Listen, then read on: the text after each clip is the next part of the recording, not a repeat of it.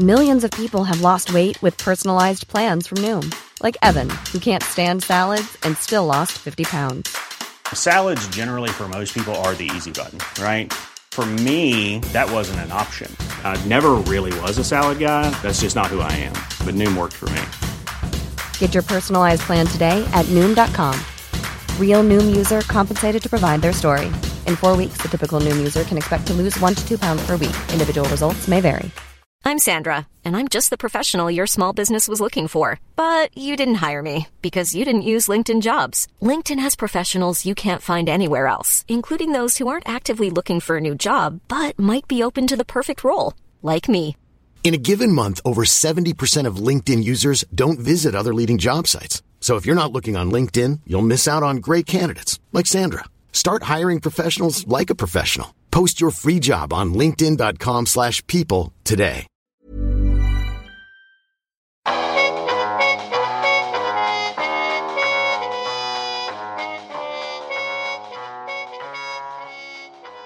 Okay, here we go. We're back again. Welcome back to the John Bernard Waffle Hour on Waffle Wednesdays. J-Dog, what's the story? How are you? How's it going, guys? How's it going, Bert? All good. How are you over the last week, all right? All good. Yeah, good weekend. Good quiet weekend. No bother at all. Now we're going to bring in a random voice now that our special guest this week, okay? So, Leanne, you're allowed to talk whenever you want. You can just cut across us. It's okay. Hello, how are you? Hi, John. Leanne, how's it going? Things? Good. How's life over west? Podcast. Down south, you mean? Down south, yeah. South, yes. It's Cork, yeah. Well, we're battening down the Storm Barra tomorrow. Hang on now. On that subject, I think it's a government conspiracy, the storm. I just think it doesn't exist. Like, what is about this closing the schools? How is closing the school going to help with a storm? You're just raging because the kids have been home for other things, the COVID and everything else, and now you have to have them. Yeah, no, tomorrow. It's fake. I'm bringing the kids for hiking in the morning in Kerry, no matter what the government say. How are you going to get vaccinated against a storm? I know. I'll tell you, I just don't understand. Another, isn't it? Yeah, I'm guaranteed there's going to be another storm now in a couple of weeks. Call it a different name. It'll be ridiculous. Yeah, well, it'll be on to sea then. Yeah. You were saying, Leanne, about what you think of our first five. I think they're doing very well, like really well. I was kind of just making the comment that Bertie, you are probably the louder of the two, in terms of like on the audio, on the old Bluetooth in the car. Yeah. But no, very very good. Some of the stuff you were talking about the fucking Renault 19. Sorry, I'm allowed cursing podcast. Yeah, yeah. But the Renault 19, oh my God, that car. Jesus. It's been around the block. But no, it's absolutely brilliant. Fair play. I think it's a good thing you're doing. And yeah, it's brilliant. Hopefully. Sorry, yeah. Yeah, it keeps, the point is, like, it keeps myself and Bertie kind of talking and keeping us going weekly, you know. Yeah, especially with COVID, keeps us entertained. Able to meet up and all. It's brilliant. Exactly. Yeah. This reminds me of cups of tea back in the beach house, lads. Oh, that hasn't come up on the podcast yet. Maybe that's a good thing. That'll be a good one. We are doing this over Zoom this week, so hopefully the audio is going to be all right. So we're not on our fancy usual mics, and we're not actually together. This is the first one that me and Johnny missed episode. Episode 2, was it? Episode 3? Episode 3, I think it was. Yeah. Episode 3. And so this will be the first one that we've done that we're not actually in the same room. So we'll see how it goes. I mean, COVID safe. Yeah, that was the reason. Yes. We said we'd give it a trial just to see in case we actually can't meet up to do them. At least we can keep them going. So if this works well on this episode, maybe we get some feedback on whether it was all right or not. And we'll see how we get on. Yeah, well, I presume other, like, you know, other podcasts do that. They probably have fancier equipment though. Yeah, desks and a producer behind them. Yeah, exactly. But before we get kicked off, if anybody wants to, you know, touch base, get in contact, the email as always is jbwafflehour@gmail.com, and you can find us on Instagram at the jbwafflehour podcast. So if anybody wants to follow us there, we're up to the lofty heights of mid-teens on followers, so that's interesting. Ooh, nice. So this week we said we'll talk about jobs we had, jobs we do have currently, and how we found all that, and we might give some inspirations to some younger people to go out and start working. Yeah, and not being a PUP. Or do the lotto. Oh, do the lotto. Yeah, don't depend on the lotto. Or back and horses. Don't gamble, kids. Yeah. So, first of all, because Leanne is new, we'll let you go first, will we? Any interesting jobs? Perfect. Yeah, there you go. You can take over for the next couple of minutes. Well, I suppose I'm working all my life since I was a teenager. And through the pub, I suppose, years ago, I would have started in the pub. I think I poured my first pint of Guinness when I was 13. So it was early brought into the workplace. Yeah, but so, you didn't. You weren't drinking that one, though. No, I wasn't. I was, sure, Bertie, I'm like you, sure, barely touch a drop. Well, mind you, in the last couple of years, I might as well be a pioneer. But I did all my drinking when I was in my 20s, and then I've gotten sensible. But no, worked in the pub, and then when I was in, fifth year leaving cert, my mother said to me, "You can't stay working in the pub forever now, you need to get a proper job." Well, and it was either better. Yeah. And it was either become a guard because you're tall, or do nursing because it's a job for life. And did you ever think about doing the guards? No. No, never. I actually, do you know something? In school, I was a messer, and the only subject I liked was English. So I probably would have, if I'd have applied myself a little bit more, I should have probably went in. I would have liked to have gone into journalism or something, but in saying that, I was a bit of a fool in school. So I went up then when I was 16 or 17, and I got a job in St. Joseph's in Trim. And honestly, it was probably one of my favourite jobs ever. I loved working up there. That would have been tough. That's what you're looking after in the town. Yeah. Oof. So I went up there and I got a job in there, and me and a couple of the girls, we all became really good friends, and it was just lovely, and the residents were lovely up there, and that is the ultimate test. Though, working in an old folks' home or that kind of environment is the ultimate test when you're young to go, whether you love that or not love it. If you love, if you love that, that's it. I think it's a really good thing, though, to make you a nice person, to go up and spend a bit of time. I tell you, some of the stories that I would have heard up there of people that were in their 90s, the amazing stories that they could tell you about the lives that they led and where they ended up and all that. So I absolutely loved it. But the thing about working in there, do you think that is much because you had no qualifications? Was it is that why you enjoyed it more? Because there was no responsibility? Well, I suppose I was very young. What was I, 17, if even? And I didn't take it too seriously. I was going up there to get a few pounds at the weekend to go out. But I suppose I'm a people person. So I loved all the people. I loved a bit of crack and... I remember that they used to ring. I was on a relief line. So because I went to college then. And so they'd ring you and they'd say, "Oh, will you come in and do a long day Saturday?" And, other jobs you'd be like, "Oh, Jesus, I don't want to go to work today." But I never used to mind going up there because you'd always come home with some lovely stories or having a bit of crack. And a couple of the girls, I'm still good friends with a couple of the girls that worked up there, even though I'm long gone. But it was probably one of my happiest jobs. And I stayed there then until I finished college. And will I keep going or will I? Oh no, keep going. Yeah, yeah. Try to give us the light. This is years more. It's great. This is great. So so did my nursing then up in Dundalk. We'll start bringing in your old lecturers and your old employees. Oh God! Well, I tell you, if you met some of my old lecturers up in Dundalk, I'd say they'd be saying to themselves, "How is your one still a nurse?" Because I was a messer. I didn't take life very seriously, and in hindsight, it's probably a good thing because I think when you get older, you touched on this one of the last episodes that you kind of hit your 30s and you're like, "Oh God, I'm an adult now and I have responsibilities." Yeah. There's mortgages and loans, and so I really enjoyed Dundalk. I was out of college more than I was in it. I was on the beer the whole time, mystery tours and rag weeks, and we had a ball. And many a night I would have had to ring Bertie to come and save me from some drama I got myself into. But yeah, went to Dundalk and I did my ordinary degree in intellectual disability nursing. And I suppose that wouldn't have been a job I wanted. So when I was working in St. Joseph's, I decided, sure, look, I'll do nursing because I didn't really question it because I just thought, well, I like people, so it's a nice job. I'll go do that. Yeah, I was just going to say, I didn't get points for general. So academically, I wouldn't have been very good in school. I remember them saying to me, "Oh, go do your geography there." And I'd be like, "Why do you need to learn about a river if you want to become a nurse?" I never had any interest in it. And it was only when I went to do my nursing degree that I was like, oh, I don't mind studying this because I like it and I like what I'm learning. I'm interested in what I'm learning. You know what I mean? So I did my degree in disability nursing, and I'll be honest, I didn't love the disability side of things. I found it a tough job.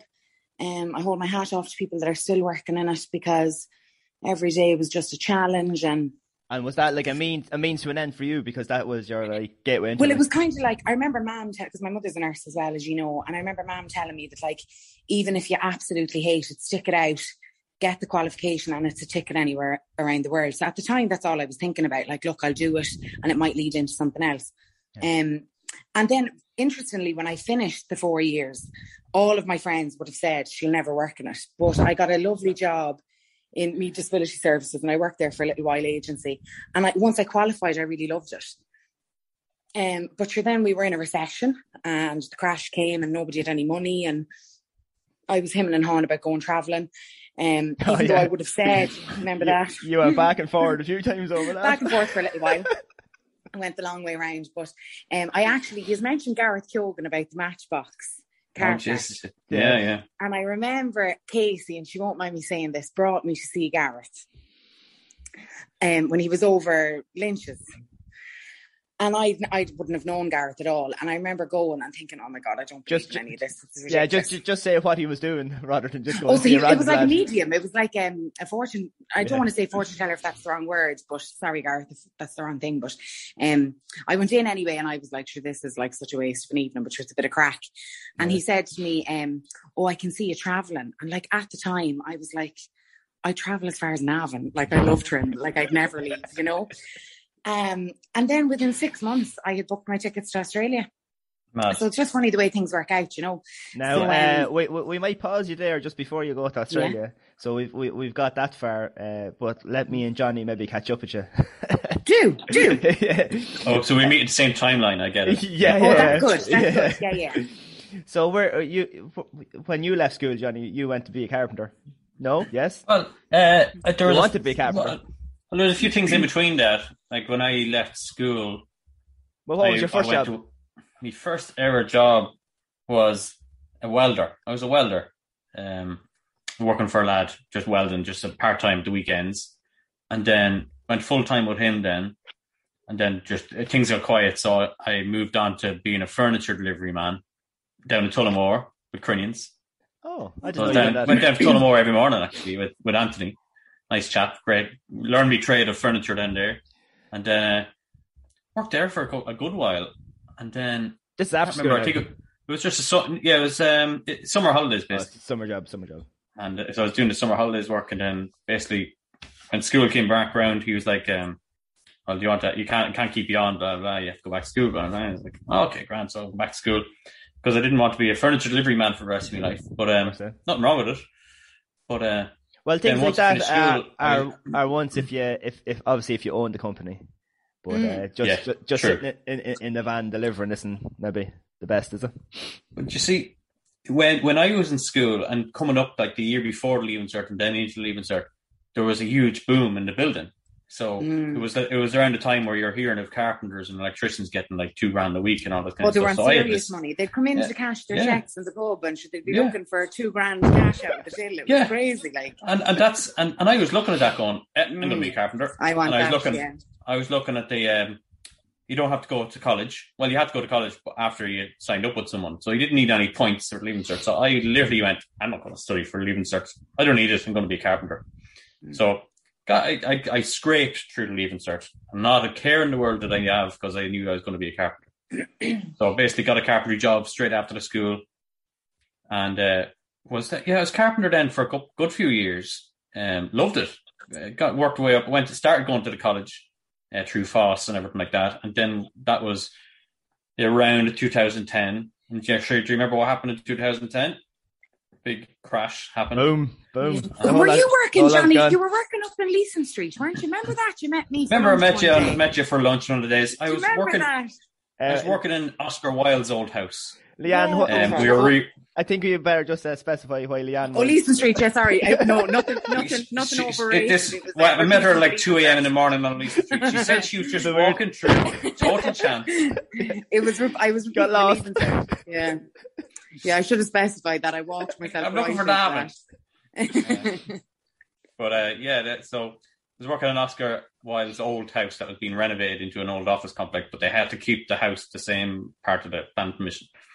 But basically, yeah, once the Celtic Tiger hit, because I was on big money back then. I was on my fourth year, I think. And basically, the boss man said, "Look, can't afford you anymore, John." I was like, "Well, I'll take a dip in wages." No, just going back to basics. Just going to be myself and the other lad. I was like, "Okay, grand." So I got let go. And then I had no work for a while. I started working in the Station House Hotel, bar work for a while. And then couldn't get any more jobs until my sister's boyfriend at the time was the owner of Super Value in Trend there. And he said, "Come work for me for a while if you get sorted." I was like, "Oh, thanks a lot." So I didn't pack in shelves with him and all that kind of stuff. And then 10 years later, I was still there. And then I was thinking after 10 years, is this what I want to do? I was like, I've got to make a decision now, like, because retail, like, manager, like, in a Super Value, that's it. You're married to the job.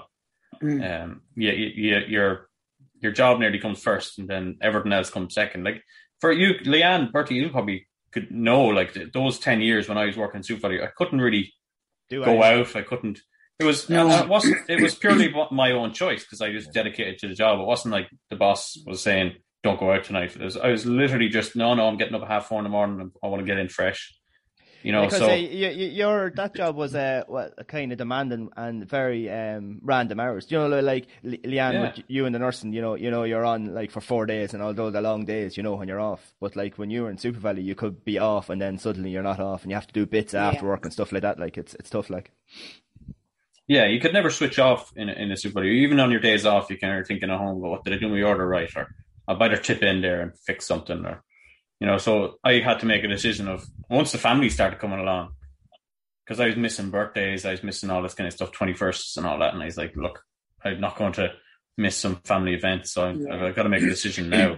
And to be honest, it took me about 3 years to make that decision. I'd nearly decided I was going to leave about 3 years into it, or 3 years beforehand. Really? But because I just was waiting for the right time, whether I did like it or not, whether I wanted to do this for the rest of my life.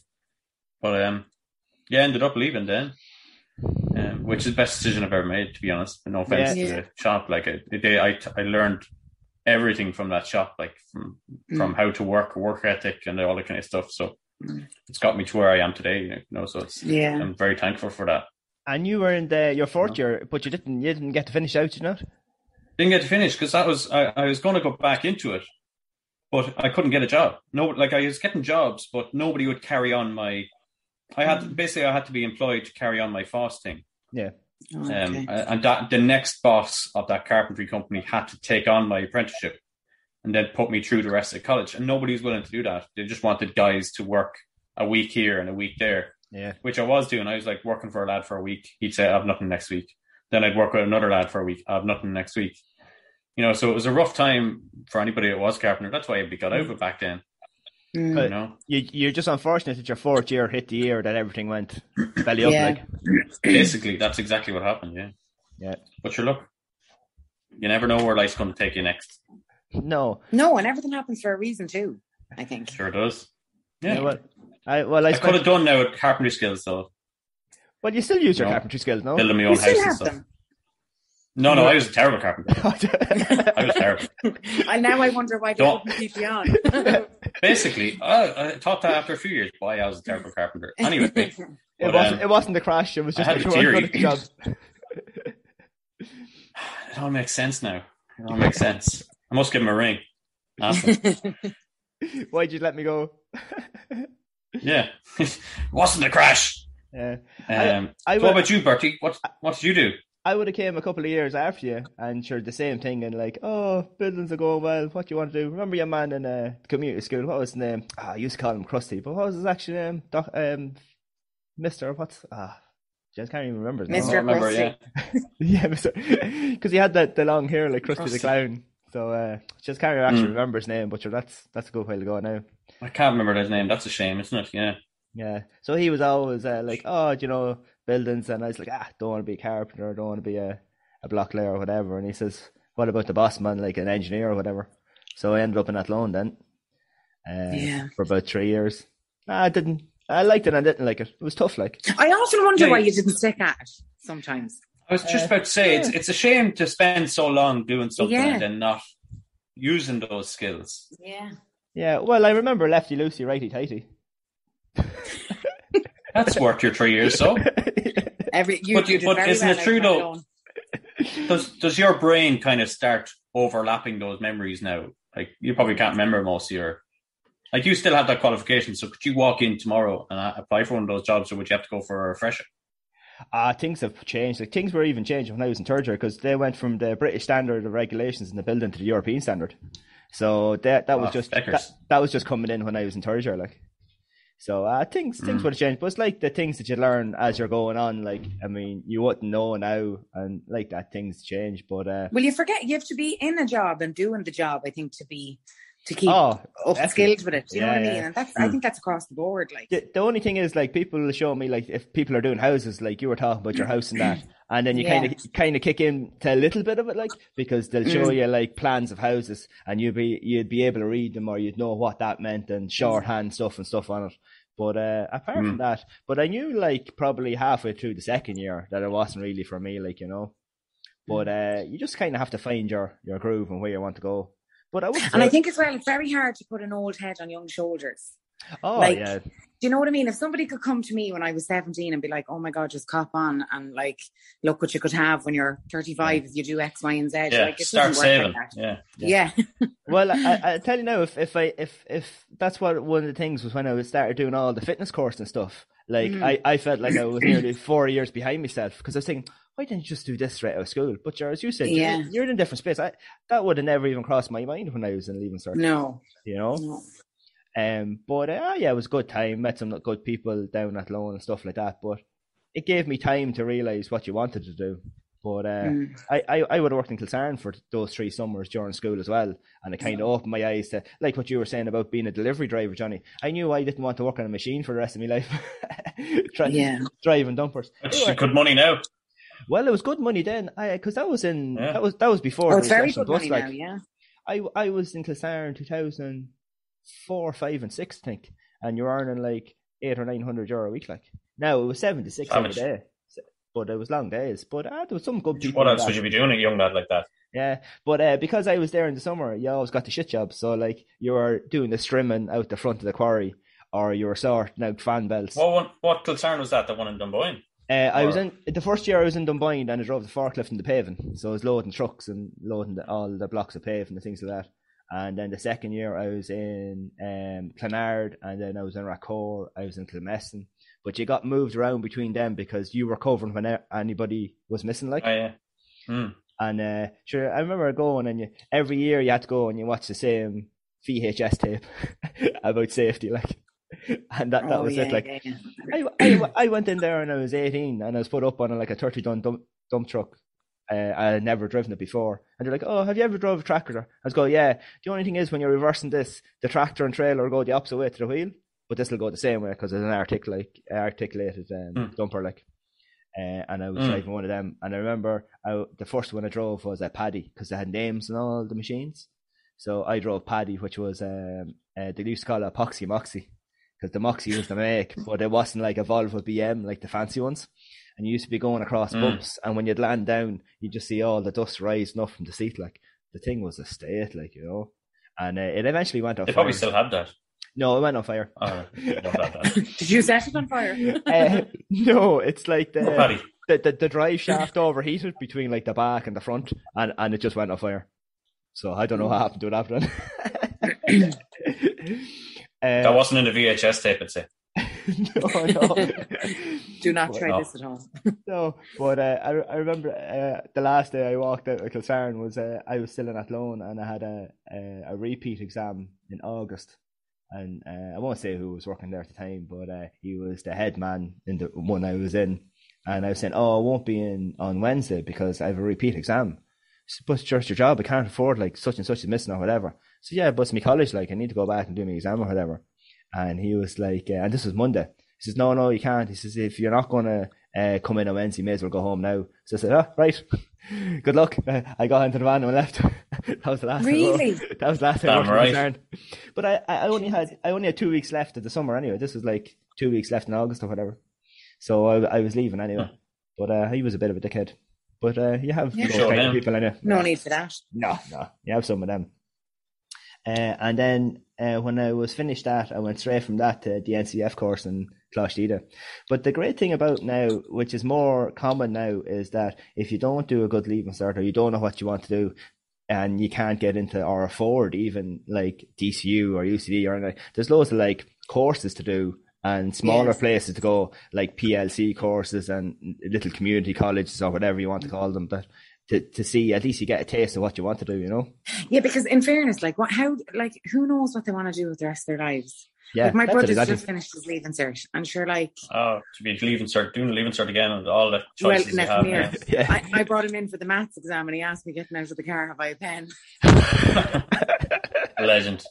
Sounds like me. And then what's worse, he actually did a fantastic leaving cert. Oh, so he has brains. He had that laid back approach and be like, oh, sure, it's grand, you know, whatever. But I just think at like 16, 17, 18, like you don't even know who you are yet. You know, that kind of way. I just think you just need... So those courses are great, the PLCs. And actually, when I was doing my leaving cert, it was like unheard of that you took a gap year, really. Like, you know, maybe two girls in the year didn't go straight to college or whatever. And like, I actually think a gap year is a really good idea, or like a year to just go to work. And what did you do for a gap year? I didn't take a gap year. I went to college. Oh, I thought you were. But what I'm saying is I actually think it'd be a really good idea. I finished my leaving cert at 16. I was very young. I didn't get I got my results when I was just turned 17. So like, you don't have a clue. Well, there's one thing I regret. Yeah, definitely from leaving school to now is I never travelled. I never travelled the world. Did you not? I did nothing. The first time I even left the country was when I met the major. When Ignata made me go to Lithuania, Basically when I met my wife. That's really? The first time I kind of travelled, I didn't take holidays. When I was with Super Value, did you just never have the girl for it? Did you just never have the desire to go, or did... I never took holidays with the job. I always joked, like everybody was... back when I was starting in Super Value, everybody's going to college, into Australia or Canada. I always joked, like I was going mental and Trim, watching everybody go to Australia or go to Canada. I had no friends left. Literally everybody went. So what I did, I went through a phase of I'm gonna go somewhere. So I moved to Navan for 2 years. Remember that? That's right. I remember that. So I was joking, like Navan is my Australia. And I treated Navan as if it was a different country. I went mental there. I was living in a penthouse apartment up the road from the palace. I swear to God, I was in the palace more than the barman. It was me and another lad. We were living in Navan and we were in the pub every single night. But when I went to Australia, there was more people in Australia from Trend than there was. Like it was like going down to Market Street. The stories I heard, people would be like walking down the street of a business. Well, how are you? Tony, how's it going? Crazy, like. Yeah. You can kick off there about Australia if you want. Now that you've mentioned it. Well, sure. Look, it was a great spot. I wouldn't have said I really wanted to go to Australia. It kind of work. I just didn't really know what I was doing with my life. And I was like, oh, sure, everybody's going to Australia. And one of the girls actually, Sophie, you know, Sophie Tobin. So Sophie would be a good friend of mine. And she had gone over to Oz and she worked with me. So she's a nurse as well. And we would work together in St. Joseph's. And she was like, oh my God, like the money over here is really good, la, la, la. So I kind of said, oh, sure, well, I just go over there and have the crack for a year. Like, if I last, I remember saying to you, Bertie, I'd probably be home in 6 weeks. Like you're full sure. I remember saying, I know everybody was like, I remember saying, okay, if I get there, like, and I hate it, I'll just say that something happened and I had to come home. Like so bad. So actually funny story. So when I flew over, so, you know, you fly now, I think you can do like a direct flight from London to Perth. But at the time it was Dublin, Dubai or Dublin, Abu Dhabi. I can't remember now. And then Abu Dhabi, Perth. And I remember getting to Dubai. It was Dubai airport. Anybody who's been there, huge airport. And it was like, you got off when I got off the plane, I had like a 3-hour stopover.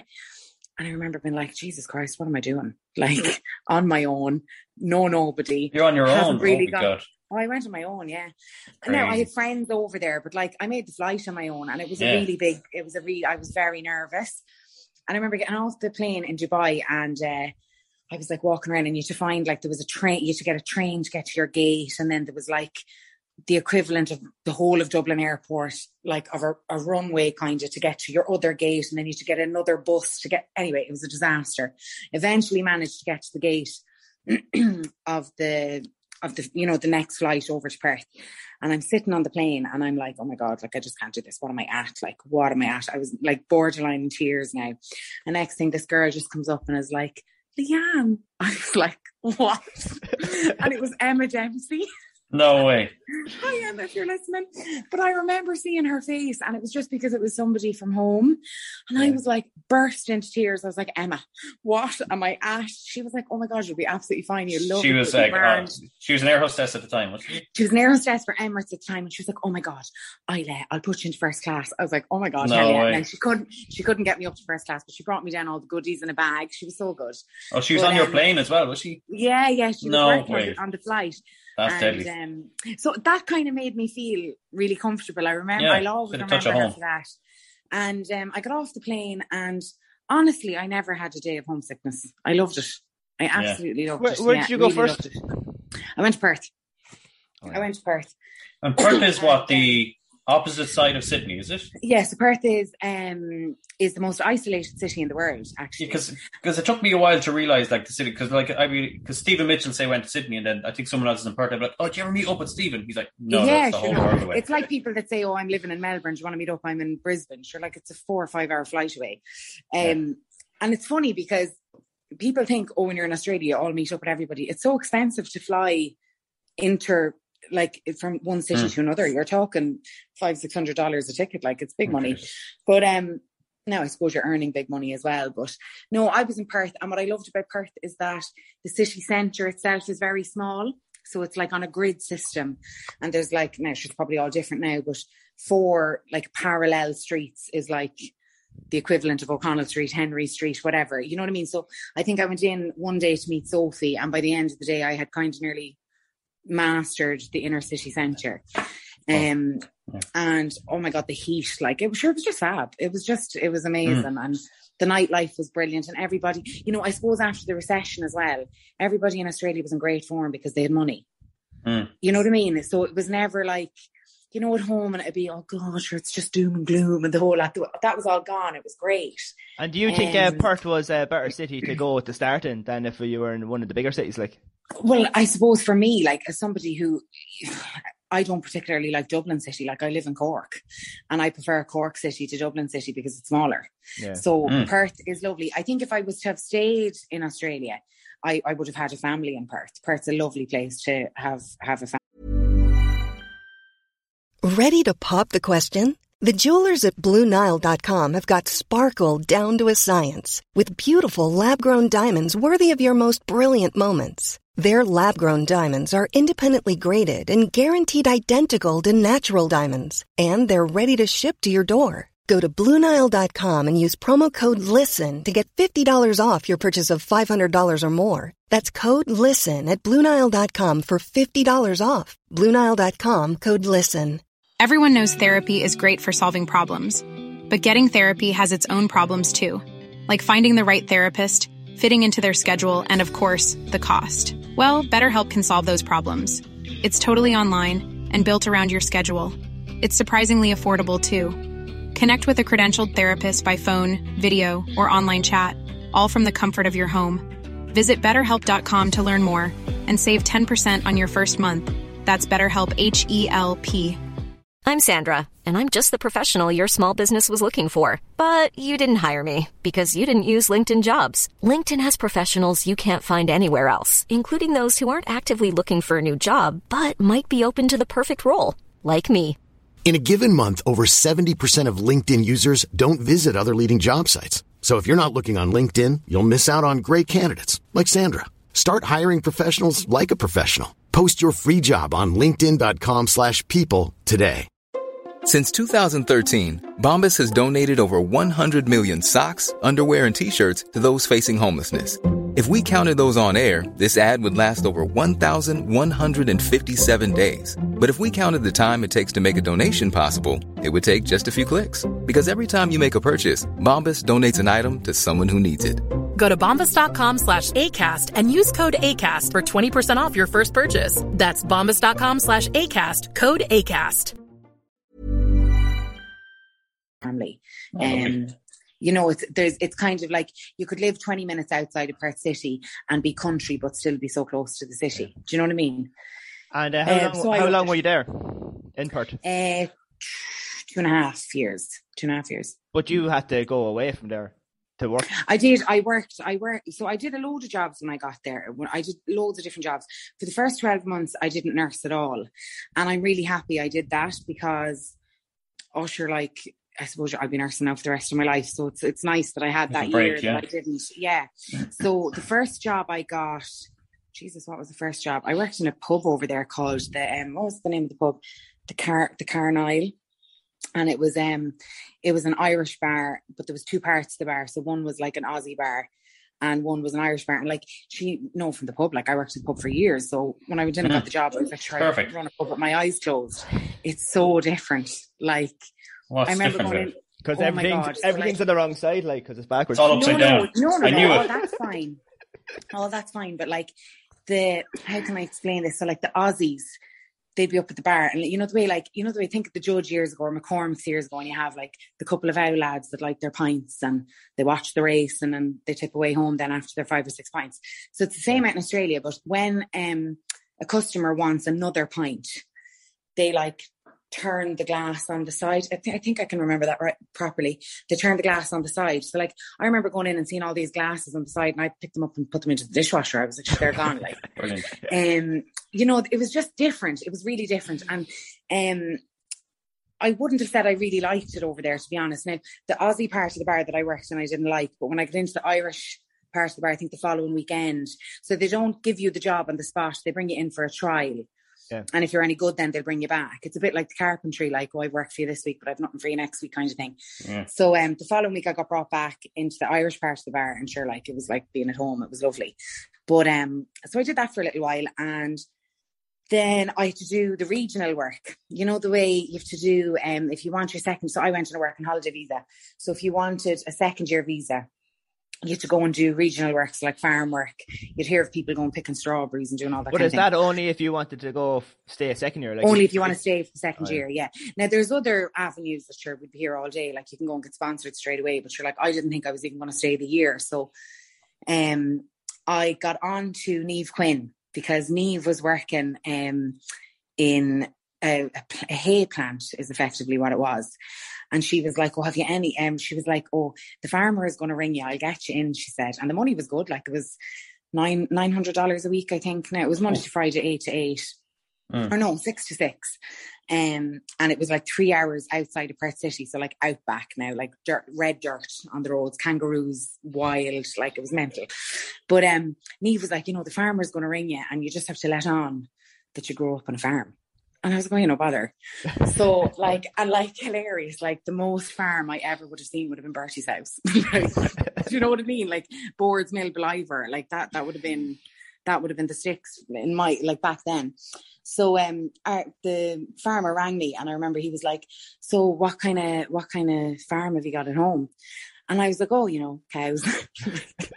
Cows and stuff. And so I'd say he knew right well, but anyway, gave me the job. Fake it till you make it. Absolutely. It. And I didn't even know what my job was going to be up there. So when I got up there, and they were like, yeah, you're going to be working in the bagging shed.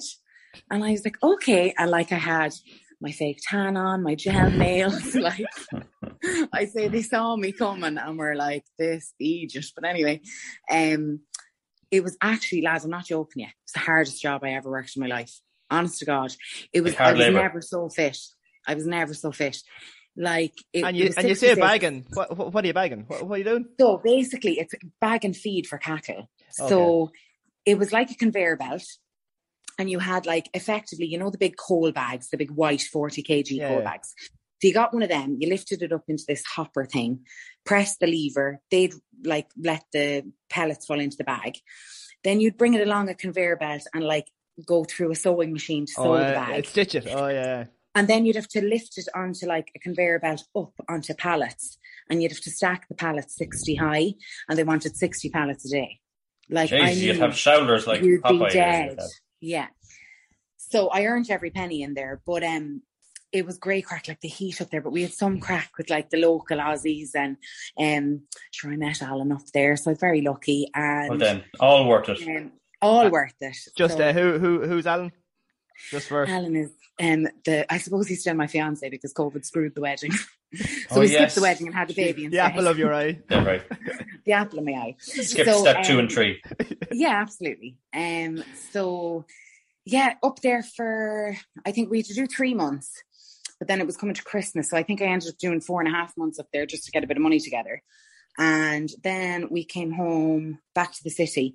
And sure, then like when you got back to the city, she thought this was great because like you've been living derelict for a couple of months. So all the money I had saved, I blew in about 2 weekends in the casino in Perth. And I got a job then up on the mines. So I went to the mines. I heard that's big money now. Come here till I tell you. I heard some stories by real money.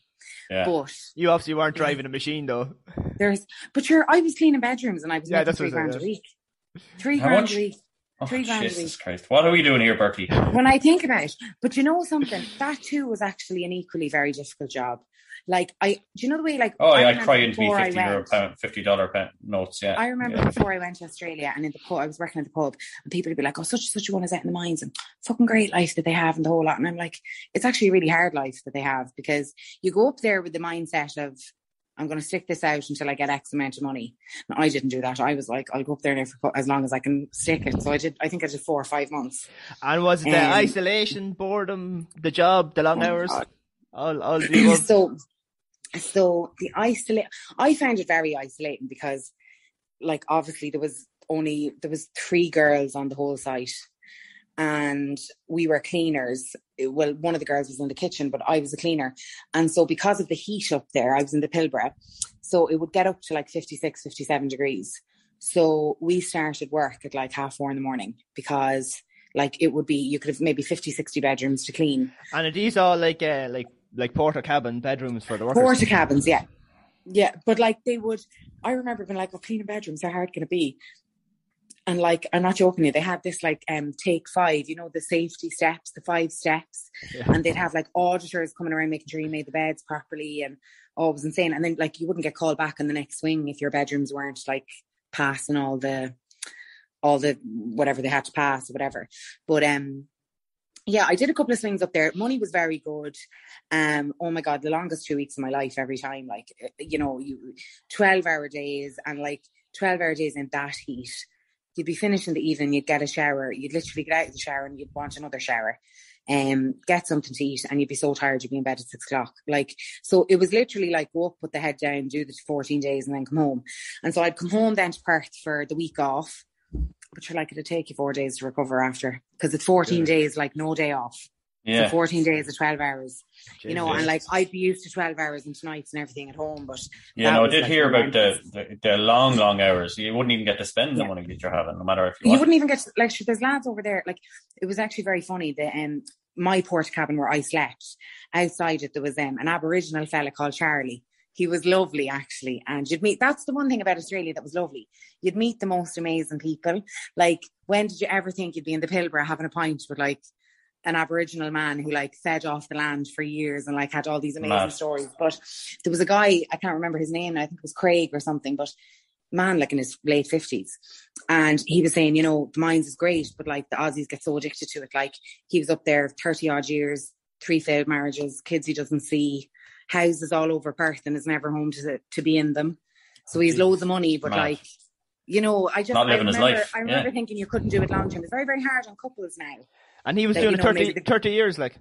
30 odd years, That is tough going, doing that, like. Yeah, it is, yeah. And it's hard all work, you know, and it's so hot. Oh my God, it's so hot. And you're in like long sleeved, like shirts, long sleeve pants, steel toe cap, boots. And like those Aussies would be so used to that heat, like. Yeah, and sure, come here, like I burn in 18 degrees heat and fucking at the Trim Haymaking Festival. Do you know what I mean? Like, it's just... So I did that then. And then when I came back then, I got sensible and I got a nursing job. And I worked there then until I came home. And what's the difference between the nursing jobs there and the nursing jobs here, just for... Jesus, sure. Where do you start? Your world. Do the Aussies have like the same organs and same blood and all that kind of stuff, or are they different? Would you believe it? Surprisingly, it's the same, John. It's the same kind of stuff inside. Yeah, same blood, right. Yeah, same anatomy and everything. It's mad. That's good, isn't it? Yeah.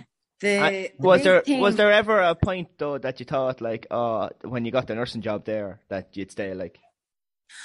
Up until about 2 weeks before we booked your flights from home, I was never coming home. Like, I loved it. And I remember the day that me and Alan were driving to the airport, we both said, we were in the back of a taxi, and we were both like, what in the name of God are we doing? Coming home. Why were you coming home? So nervous. I suppose the previous Christmas, Mom and Sean came out to me on a holiday, and we gave them like for Christmas, and Sean, we still had Santi and stuff, and we had a lovely Christmas that year. And so I had been home once in the time, and I found it easier to leave my family than for my family to leave me. Mm. So when they went to the airport in Perth and left where I was living, I was like, oh my God, like this is very hard. Yeah. So, and then I suppose we were thinking about like family of our own, and I just, Now I'm living in Cork, so I might as well be in Australia because I don't get home as much. Yeah, we don't get to see you. I think I've seen you more when you're in Australia. I know you probably did. But at the same time, I just... But like if it's like that, now if things happen, and like obviously if the little lad now, I mean, if that was in Australia, your mum wouldn't have seen him yet probably. This is it, like, you know, look, there's pros and cons to both. Like, I can understand why people never come home from Australia. It's a fantastic quality of life. And like from a nursing point of view, nursing isn't, you know, you don't enter nursing for good money, like, but I wouldn't say the nursing money in Australia is amazing. I'd say it's very fair for the work that nurses do. And I think that they're well respected, whereas I feel like in Ireland, you know, yes, we're very well respected as a profession amongst like the Irish people, but like our government don't recognise it, and you know we're not paid, I don't think, fairly. Oh, yeah. So you know, there's lots of benefits to Australian life, and it's just a pity it's so far. Mm. I often say I'd go back. Like I would never rule out not going back. I loved it, but yeah, I suppose we were. It just everything works out for a reason. We ended up coming home, and that was it. You ended up doing a master's then, to what you're doing. So now. I did a postgraduate first.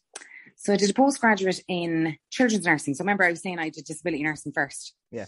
So when I was in Australia, I worked predominantly with children, and I just absolutely loved it. And I remember coming home thinking, "Oh my God, like this is." I'd never felt like that in any job that I'd had in Ireland. So I went and applied for paediatric nursing in Crumlin, and I did a higher diploma up there.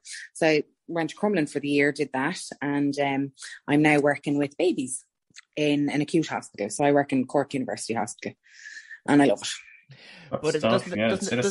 Doesn't that go to show you though that like you were saying, like, and we probably all have the same thing that we didn't particularly like school and didn't really have any. Look at how long it took me to get to where I wanted to be. Absolutely, yeah.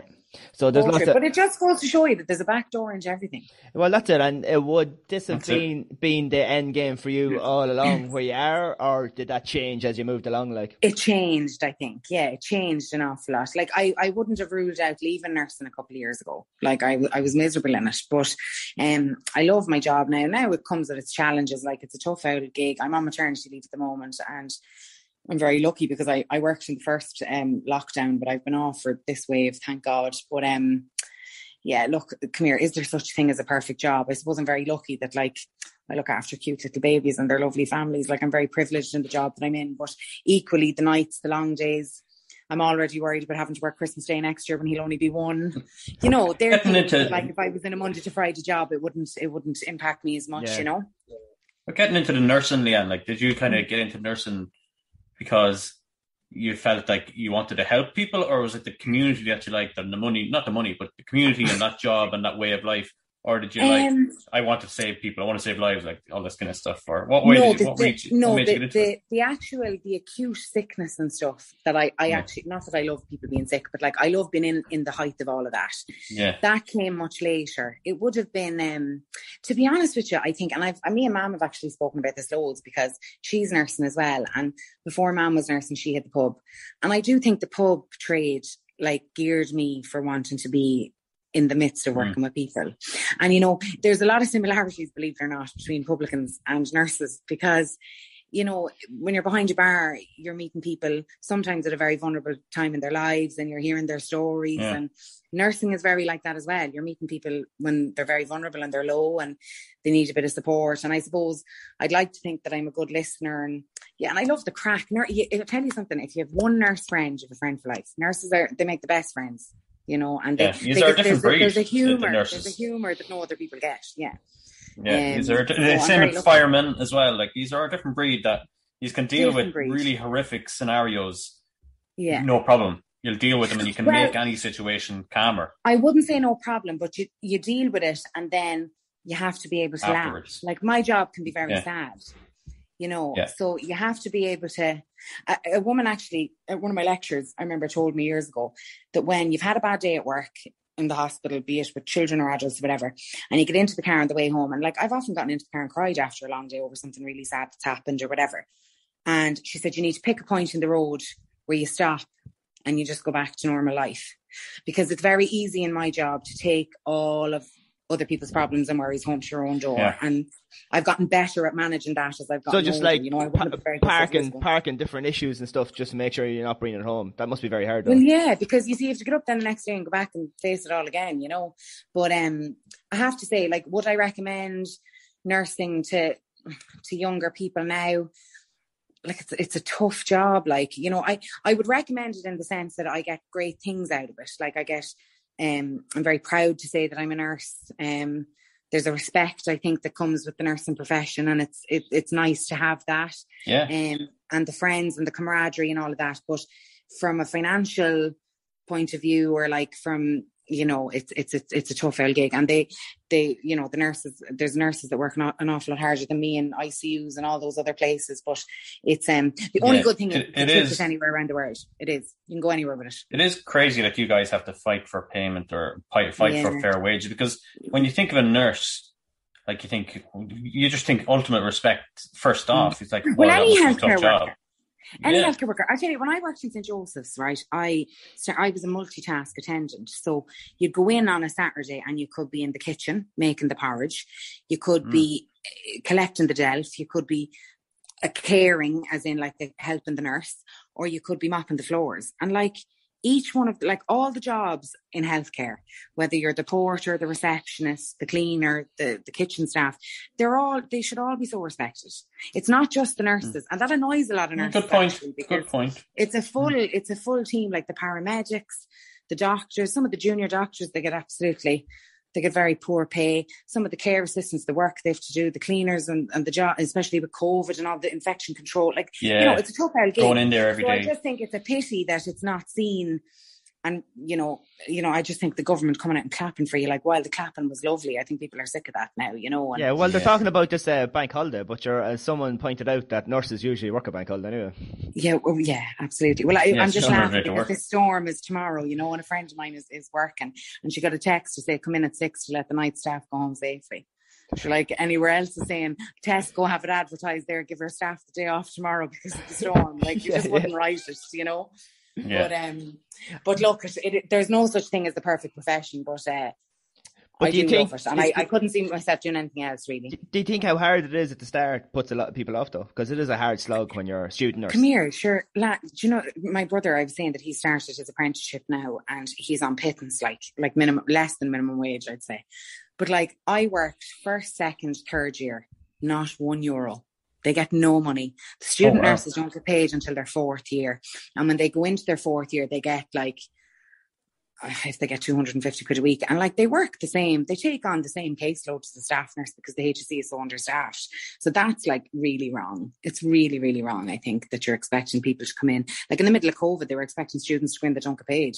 Put their lives at risk and their families at risk for no money. Like, it's ridiculous. But does that make it like harder for them to like learn on the job then? Because obviously they probably have to have a job outside of that in order to be able to. Oh yeah, this is it. Like, so a lot of the girls, no more than me, like, sure, I hit St. Joseph's, I would have been lost without it, you know.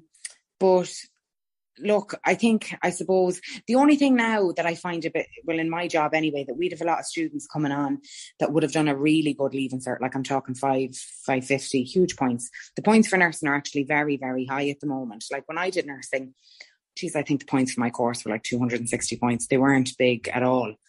Now I think nursing and DCU is like 540. Huge points. But couldn't there be like fantastic nurses that, or would be fantastic nurses, but not great in school? But this is my point, because I actually had a student a couple of years ago, and she was actually a very nice girl, but Jesus, she wasn't made for nursing at all. And, you know, she had gotten whatever 490 or 500 points, huge points in her leaving cert.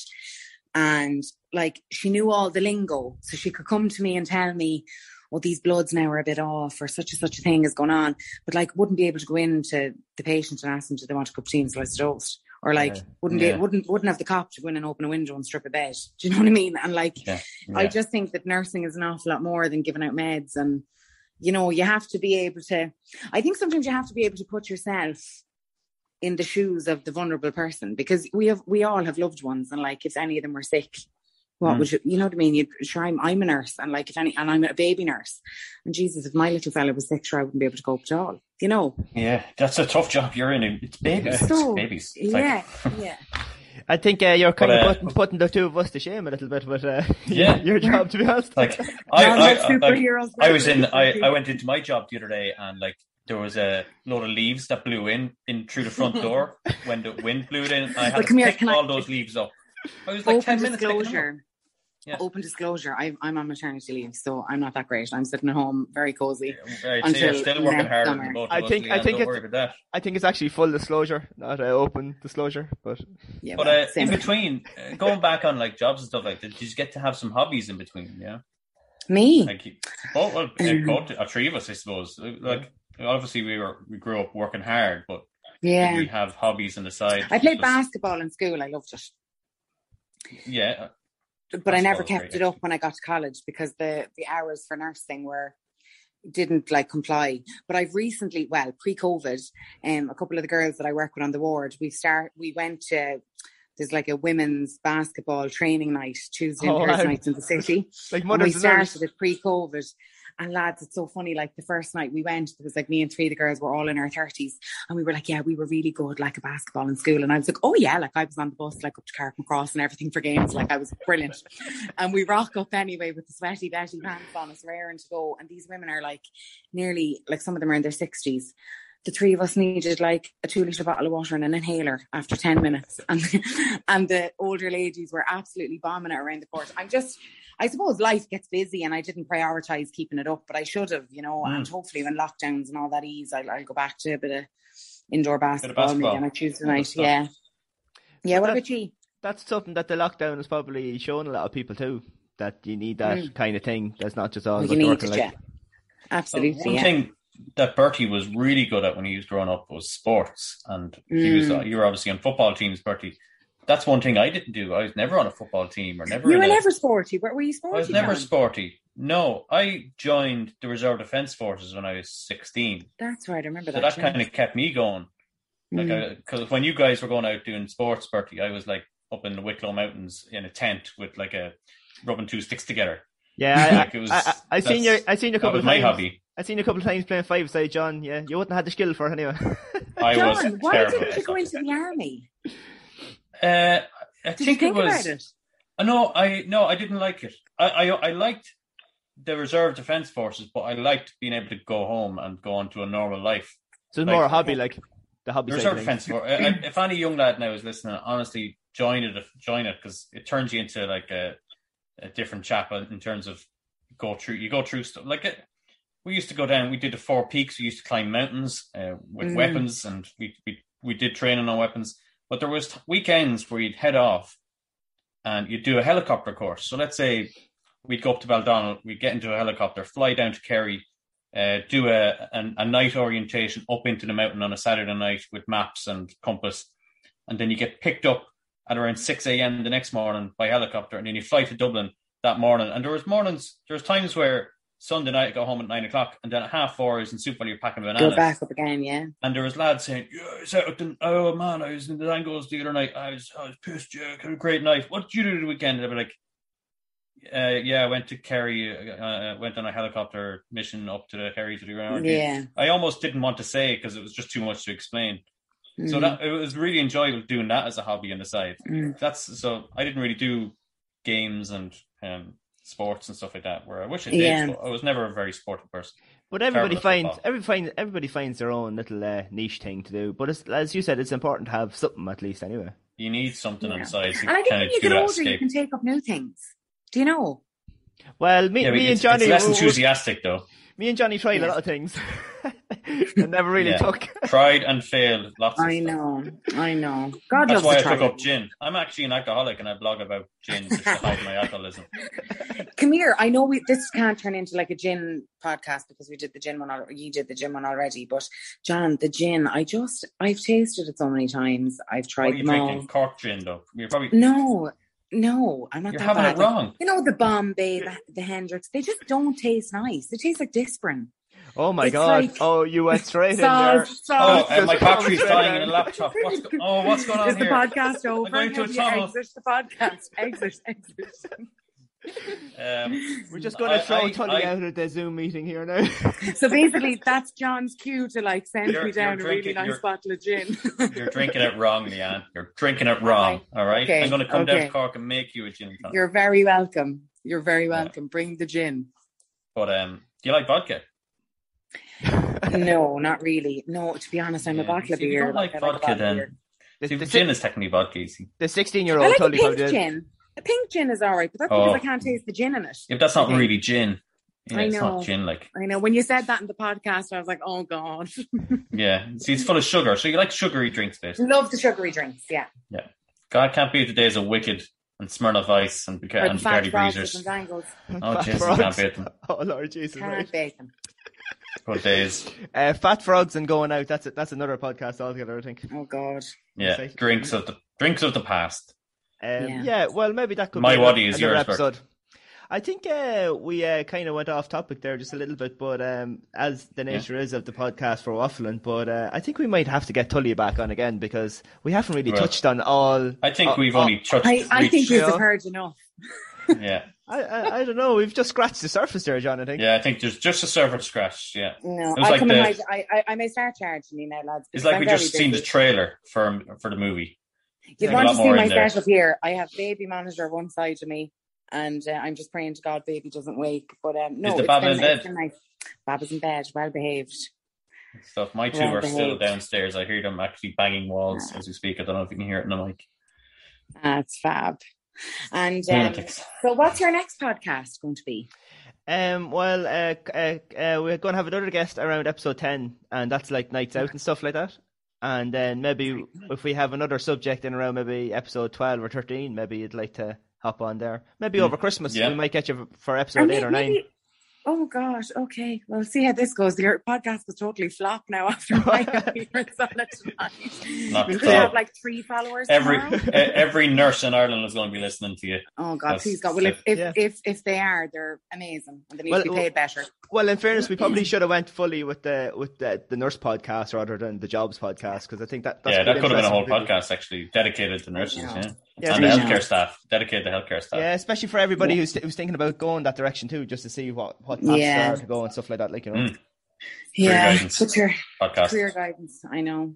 Maybe that's what I should have done as a career guidance counsellor. I think I would have been good for that. Oh yeah, maybe that'd be good. Just to round it off there, John, where have you ended up working? Like, what are you doing now? You're managing director, CEO. I'm still in retail. I'll never leave retail. I think that's what's in my blood now, retail stuff. So managing a shop at the minute.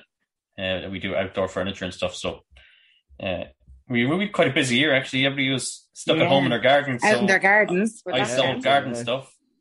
So it kept me busy. We had a really busy year. What about you, Bert? What did you end up doing after your civil engineer's course? Well, I suppose currently on the new venture, and that's probably going to be one of the episodes on the podcast, is about the sheep, I guess. Yeah, I'm dying to talk about sheep. Bertie, you've so much stuff about sheep that you don't find funny. I find it hilarious. So maybe I went in to Bertie's driveway there once, and there was a sheep on a ram. Was it a ram, Bert? Oh, that's Gandalf. Yeah Gandalf was in the field. And I said, what's Gandalf doing there? And Bertie just normally said that he's in there to ride the rest of the sheep. So I found it quite interesting. It's like, there's one guy going in there to ride all them 19 sheep. And Bertie's like, yeah. He'd be wrecked. We're going to have to talk about that in the podcast. that'll be another one. But I think it's definitely the way forward once the Zoom actually works and the audio comes across good, because I think we had a slight little microphone malfunction last week with John's microphone, I think. It wasn't the best. Just turn their volume up to like 100. You're going to have them. Yeah. Well, we're not exactly running a professional studio either, so we're going all right. We're getting nice feedback, and there's a good few people still messaging us about different episodes and stuff like that. So, and as John said at the start, then as well, that we get to hang out then obviously as well. It's nice. It's nice. And podcasts have become a thing. Like I prefer listening to a podcast on a walk now than I do listening to music. I listen to podcasts, and I like podcasts that you learn something on. You know. Let's not advertise any other podcast, because this is the only podcast all you should be listening to. No, all the rest of them are crap. I learned a lot on the John Bernard podcast. I learned a lot. Absolutely. Yeah. The Waffle Hour. Brilliant. Well, oh, excellent. Well, I was just going to sign off there, actually, because we are up to the hour. So, perfect. That's fab. Thanks for having me. Leanne, it was great to have you. Absolutely. It's great even to meet up again, because this is a good excuse. The podcast is a great excuse to meet up. When's the last time three of us were in a room drinking tea and eating biscuits together? Well, that was years ago. Back when you were in Knightsbrook, I think. Yeah, that was the beach house. Yeah, so the beach house. God be with the days, Bertie, huh? Yeah. But me and Leanne are always saying we must get down to you someday. I know, and you're welcome anytime. Absolutely. Thanks. Hopefully now in the summertime and things. I'm 2 visits up on you, Jenny. In fairness, Bertie's doing great. I get a text like from Bertie, "Are you home in an hour?" I'm like, "I'm living in Cork." Bertie just rocks to the door, and he'll always bring a pie, which is funny because anytime I go out with Bertie, I get drunk, and he's the pioneer, and he's also big into fitness, and yet he always feeds me cake. So it's a very. You should never arrive to anybody's house empty-handed, Leanne. You should know that's true. That is very true. Yeah. But anyway, guys, lovely to see. Yep. We may as well all stay here just while I sign off. So you have been listening to John Bernard Waffle Hour on Waffle Wednesdays with our guest. Thanks all. Leanne Tully. So J-Dog, sign off. Leanne, sign off. See you guys. Bye. See you next week. Good night. Bye-bye. Goodbye. Planning for your next trip? Elevate your travel style with Quince. Quince has all the jet-setting essentials you'll want for your next getaway, like European linen, premium luggage options, buttery soft Italian leather bags, and so much more. And it's all priced at 50 to 80% less than similar brands. Plus, Quince only works with factories that use safe and ethical manufacturing practices. Pack your bags with high-quality essentials you'll be wearing for vacations to come with Quince. Go to quince.com/trip for free shipping and 365-day returns. Hey, it's Paige DeSorbo from Giggly Squad. High-quality fashion without the price tag. Say hello to Quince. I'm snagging high-end essentials like cozy cashmere sweaters, sleek leather jackets, fine jewelry, and so much more. With Quince being 50 to 80% less than similar brands. And they partner with factories that prioritize safe, ethical, and responsible manufacturing. I love that. Luxury quality within reach. Go to Quince.com/style to get free shipping and 365-day returns on your next order. Quince.com/style.